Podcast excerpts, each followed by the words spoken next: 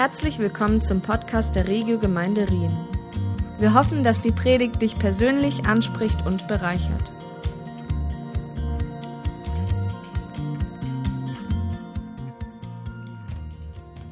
Guten Morgen. Auch von mir ein ganz herzliches Willkommen zu dem heutigen Online-Gottesdienst.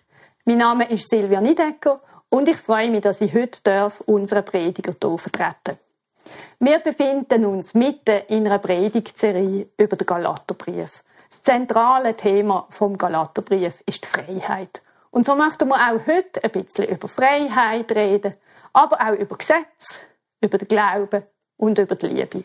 Lasst uns doch gerade anfangen mit dem Vers aus dem Galater Kapitel 5. Dort steht nämlich, denn wenn jemand mit Jesus Christus verbunden ist, spielt es keine Rolle, ob er beschnitten ist oder nicht. Das Einzige, was zählt, ist der Glaube.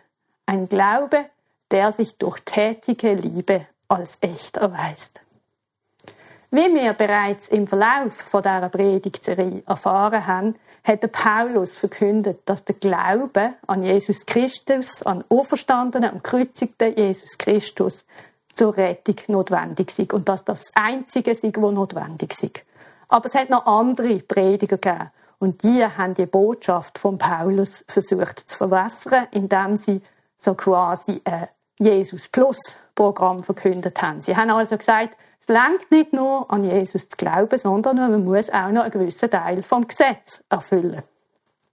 Zum Beispiel das Sabbatgebot oder die umfangreichen jüdischen Speisebestimmungen.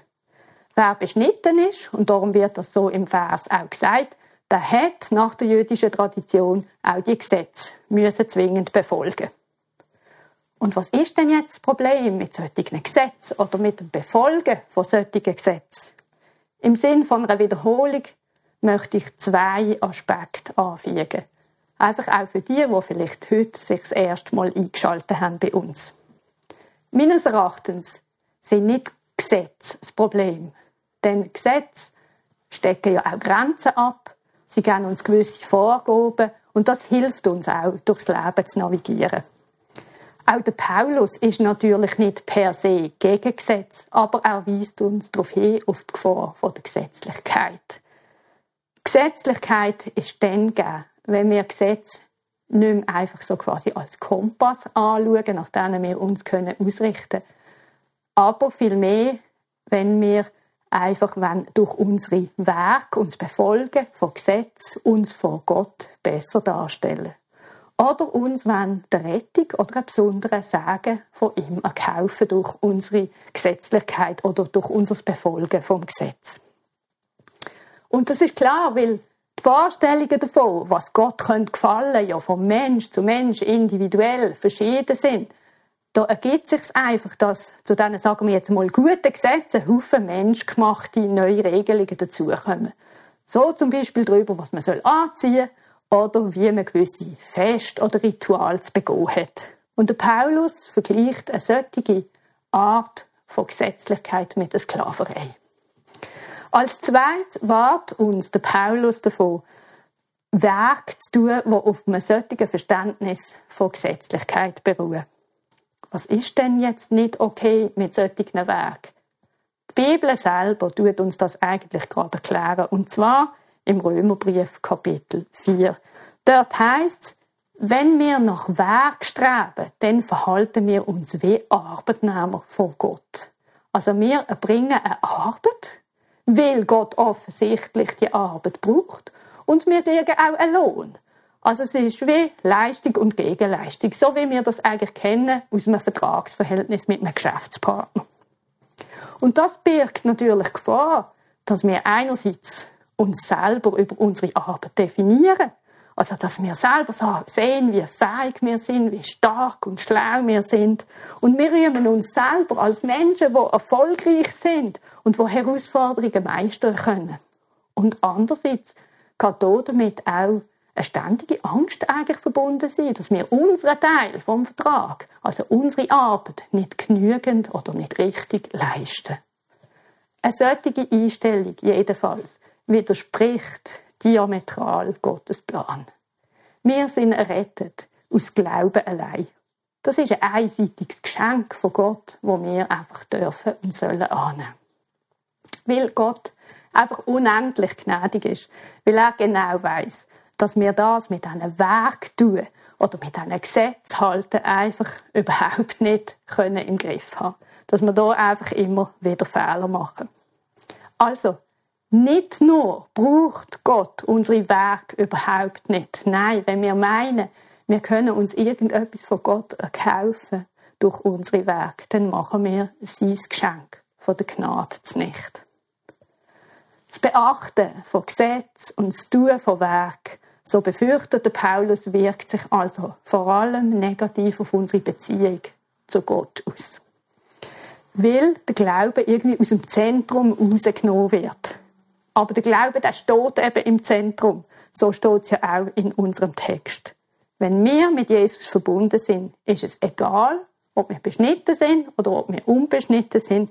Das, was zählt, ist einzig der Glaube. Jetzt darüber, was Glauben ist, sollten ja gerade wir Christen besonders gut Bescheid wissen. Ich möchte trotzdem ein paar Gedanken dazu äußern. Der Glaube oder zum Glauben kommen ist wie der Startschuss in ein christliches Leben. Es ist das Erste, was von uns so quasi verlangt wird. Es ist natürlich aber nicht so, dass ähm, der Glaube, dass wir den aus uns heraus produzieren können. Der wird uns natürlich geschenkt von Gott. Dann gibt es eine inhaltliche oder eine Wissensseite vom Glauben. Also der Glaube zum Beispiel, dass Gott die Welt erschaffen hat und mir erschaffen hat. Oder der Glaube, dass Gott Jesus Christus zu meiner Rettung in die Welt geschickt hat. Die inhaltliche Seite von dem Glauben ist natürlich sehr wichtig, weil die beinhaltet wichtige Wahrheiten, das ist klar. Und aus einer, denke ich, philosophischen Betrachtungsweise heraus kann man auch durchaus sagen, dass so die Umschreibung davon, von dem, was wir glauben, dass das genügend ist. Aber ich hoffe, wir sind uns alle einig darüber, dass Glauben im biblischen Sinn eben etwas anderes ist. Glauben ist eine Beziehungssache. Es geht um meine Beziehung mit Gott. Darum, wenn ich mein Leben in Abhängigkeit und im Vertrauen zu Gott gestalt und lebe. Gehen wir zurück zu unserem Vers. Dort steht zwar, dass ein solcher lebendiger Glaube das Einzige ist, was zählt. Es gibt aber noch eine Ergänzung. Das Einzige, was zählt, ist der Glaube. Ein Glaube, welcher durch tatkräftige Liebe sich als echt erweist. Jetzt habe ich euch doch gerade des Langen und Breiten erklärt, dass es nicht auf Werk soll drauf ankommen. Und jetzt steht da trotzdem etwas von tätiger Liebe. Ja, was ist jetzt da? Was gilt denn jetzt? Ich hoffe, wir sind uns einig. Im Text steht nichts von Glauben und zu vollbringende Liebesdienst, wo wir irgendwie leisten müssen. Aber der Paulus unterstellt in seinem Brief an die Galater, dass ein echter Glaube offenbar so sei, dass der Glaube Liebe wird produzieren. So wie ein gesunder Baum im Normalfall ja auch einen Haufen Früchte bringt. Wie sollen wir uns jetzt das vorstellen? Oder warum kommt denn der Paulus auf die Idee? Ich denke, es ist zu kurz gegriffen, wenn wir einfach würden davon ausgehen, dass wer glaubt, automatisch und sofort tätige Liebe würde produzieren. Ich stelle mir das aber so vor. Wenn wir an Gott glauben und uns vertiefen in die biblischen Wahrheiten, dann erfahren wir einerseits einen Haufen über Gott und sein Wesen, andererseits aber auch über uns und so, wie Gott uns sieht. Und je mehr die Wahrheiten unseren Verstand, aber auch unser Herz durchdringen, desto mehr wird unser Herz frei von Selbstzweifel, von Angst, von Schuld, von Scham, frei von Neid, von Einbildung, von Unfreundlichkeit und von vielem mehr. Von unserem Herzen wird also etwas weggenommen, aber es wird auch wieder etwas hinzugefügt, nämlich ein Verlangen, zusammen mit Gott an seinem Reich zu bauen. Einfach mit allem, was wir tun, ihn zu verherrlichen und die Liebe, die wir einfach immer wieder von ihm erfahren, in unserem Alltag auch einfach weiterzugeben. Und nachdem ich jetzt meine Predigt angefangen habe, mit ein paar Gedanken zu den Gesetzen, wird es jetzt eigentlich richtig spannend, beziehungsweise der Kreis schließt sich. Denn die Bibel sagt im Römerbrief, Kapitel 13, folgendes. Wer den anderen liebt, hat damit das Gesetz erfüllt. Wie genial ist das denn? Was für eine gute Botschaft. Vor allem auch für alle von uns, die vielleicht tief in sich innen gleich noch ein bisschen schwer tun, zu verstehen, was denn jetzt der Stellenwert von so Gesetz soll sein. Der Vers liefert auch selber gerade Erklärung dazu, wie wir uns das vorstellen, wie das Ganze soll funktionieren. Also nochmal, wer den anderen liebt, hat damit das Gesetz erfüllt. Wenn nämlich das Gesetz sagt, du sollst nicht die Ehe brechen, du sollst keinen Mord begehen, du sollst nicht stehlen, du sollst der Begierde keinen Raum geben, dann sind diese und alle anderen Gebote in dem einen Wort zusammengefasst, liebe deinen Mitmenschen wie dich selbst. Die Liebe tut dem Mitmenschen nichts Böses an. Und jetzt kommt's, darum ist die Liebe die Erfüllung des Gesetzes. Bleiben wir doch gerade noch einen Moment bei diesen zehn Geboten, wie sie im Vers ja beispielhaft aufgeführt sind und fügen gerade noch ein paar mehr dazu. Das heißt ja dort auch noch in diesen zehn du sollst die Vater und die Mutter ehren, du sollst kein falsches Zeugnis abgeben. Heute würde man vielleicht dem eher sagen, ähm, du sollst nicht schlecht reden über einen anderen, du sollst nicht lügen, lästern oder nicht Rufmord begehen. So müssen wir uns das, glaube vorstellen. Oder du sollst nicht begehren, was deinem Nachbar gehört. Hast du gemerkt? Es sind alles Gebote, die einen Beziehungsaspekt beinhalten. Und es ist fast unmöglich, dass wir solche Gesetze einhalten können. Und schon gar nicht ohne Liebe.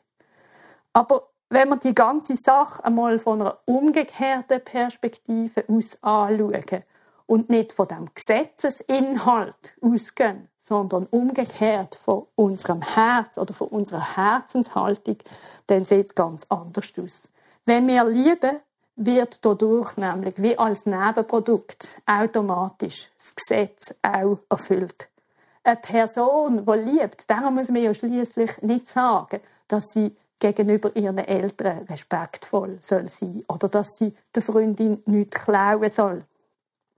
Denn die Liebe will ja schließlich keinen Schaden anrichten. Und so erfüllt sie die Anforderungen vom Gesetz eigentlich wie automatisch. Und wenn die Liebe unser Motivator ist, dann bin ich eigentlich auch sehr überzeugt, dass wir uns nicht nur darauf beschränken, einfach keinen Schaden anzurichten oder einfach nur genau das zu tun, ähm, was zu vermeiden gilt, sondern wir werden noch viel mehr machen als das Gesetz von uns verlangt, und zwar freiwillig. Wir wissen, dass Jesus perfekt glaubt, perfekt geliebt und somit nach dieser Bibelstelle im Römerbrief auch das Gesetz perfekt erfüllt hat. Und ich möchte euch zum Abschluss darum einfach noch ein paar Beispiele zeigen, wie es denn im Jesus Leben ausgesehen hat mit seiner tätigen Liebe. Was sind seine Akte von tätiger Liebe gesehen?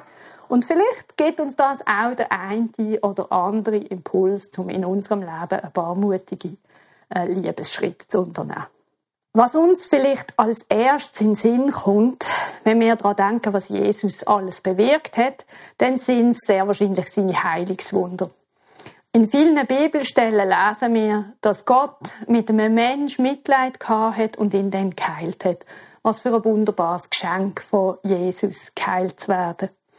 Speziell auch in einer Zeit, wo es einen Haufen unheilbare Krankheiten gegeben hat, wo die Versorgung, die Medizin ist natürlich nicht auf dem Niveau gewesen, wie wir es heute kennen. Und last but not least, wo krank war, eigentlich gleichgesetzt war, ist mit verdammt sein. Und du? Kurz bevor Jesus in den Himmel auffahrt, gibt er den Jüngern noch quasi den Befehl, dass sie das Evangelium sollen in die ganze Welt tragen.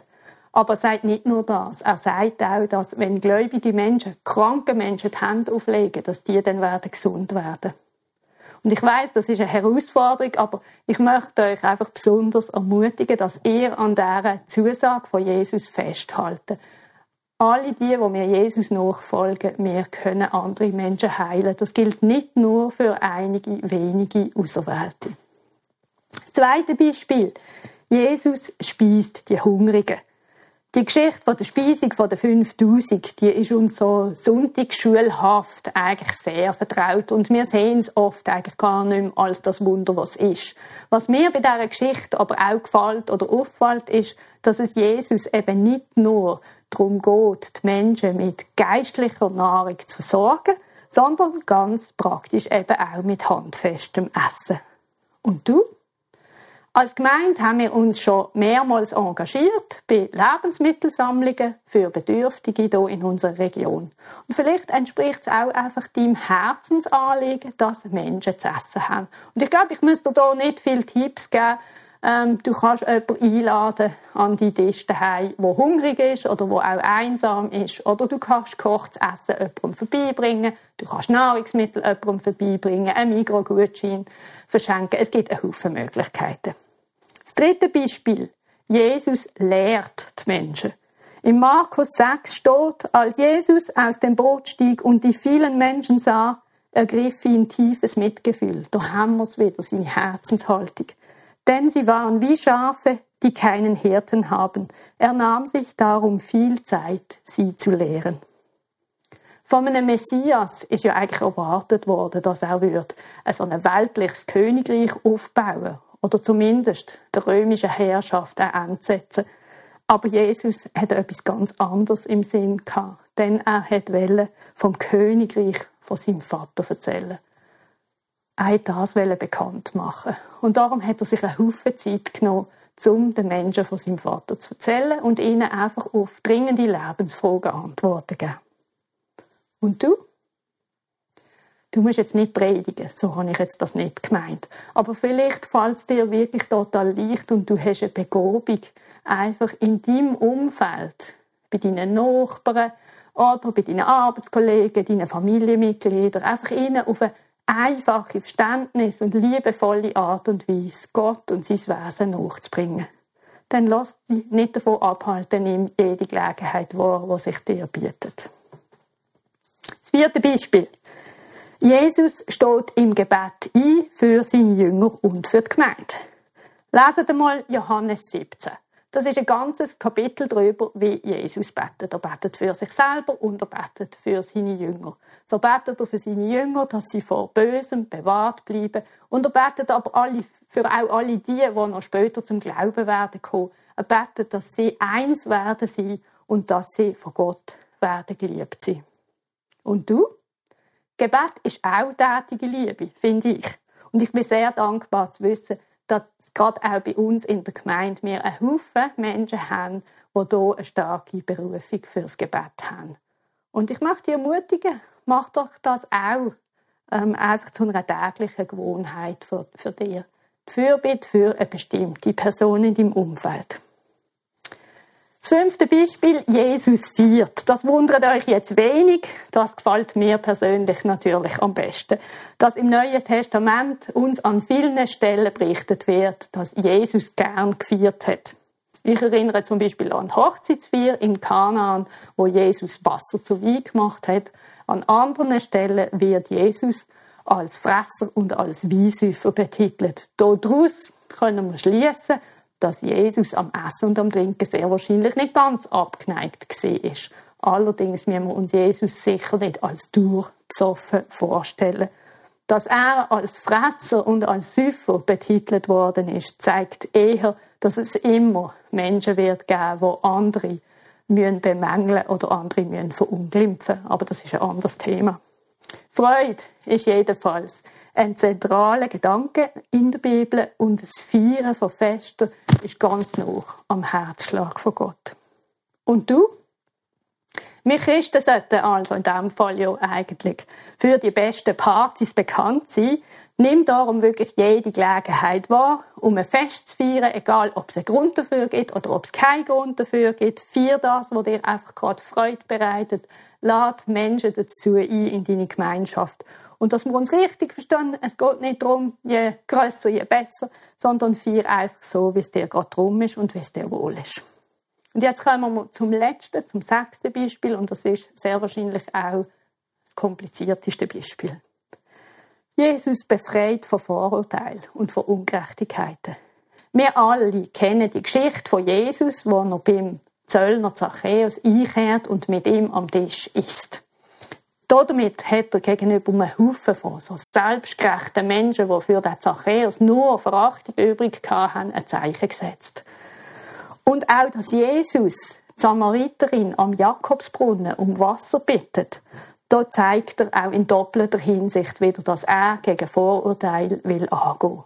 Nicht nur ist es nämlich so gewesen, dass die Samariter den Juden total verhasst sind und sie denen einfach immer aus dem Weg haben wollen Nein, vielmehr ist es auch noch so gewesen, dass der Kontakt mit einer Frau ein totales Unding ist zu dieser Zeit.